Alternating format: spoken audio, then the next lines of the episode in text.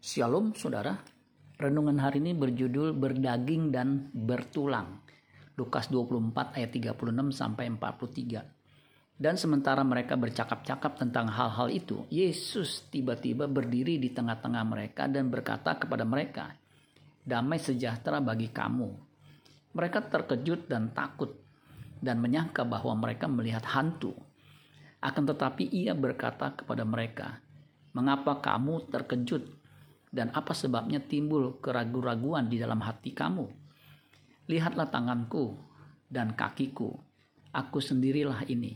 Rabalah aku dan lihatlah, karena hantu tidak ada daging dan tulangnya, seperti yang kamu lihat ada padaku.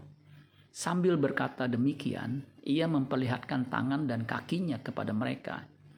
Dan ketika mereka belum percaya karena girangnya dan masih heran, berkatalah ia kepada mereka, adakah padamu makanan di sini? Lalu mereka memberikan kepadanya sepotong ikan goreng. Ia mengambilnya dan memakannya di depan mata mereka.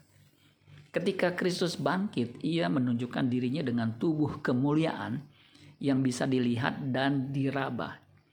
Tubuh itu berdaging dan bertulang, seperti tubuh manusia pada umumnya, sehingga bisa dilihat dan diraba.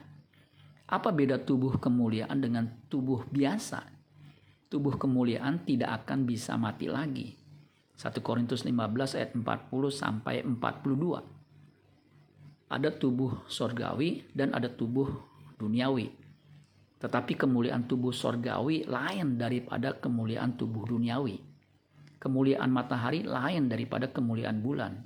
Dan kemuliaan bulan lain daripada kemuliaan bintang-bintang dan kemuliaan bintang yang satu berbeda dengan kemuliaan bintang yang lain. Demikianlah pula halnya dengan kebangkitan orang mati.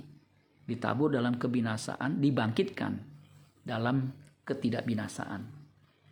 Tuhan akan membangkitkan orang percaya yang setia dengan diberi tubuh sorgawi atau tubuh kemuliaan yang akan hidup selama-lamanya. Inilah pengharapan kita di dalam Kristus karena Allah adalah Allah orang hidup. Matius 22 ayat 32, Akulah Allah Abraham, Allah Ishak dan Allah Yakub. Ia bukanlah Allah orang mati, melainkan Allah orang hidup. Amin buat firman Tuhan. Tuhan Yesus memberkati. Sola Gracia.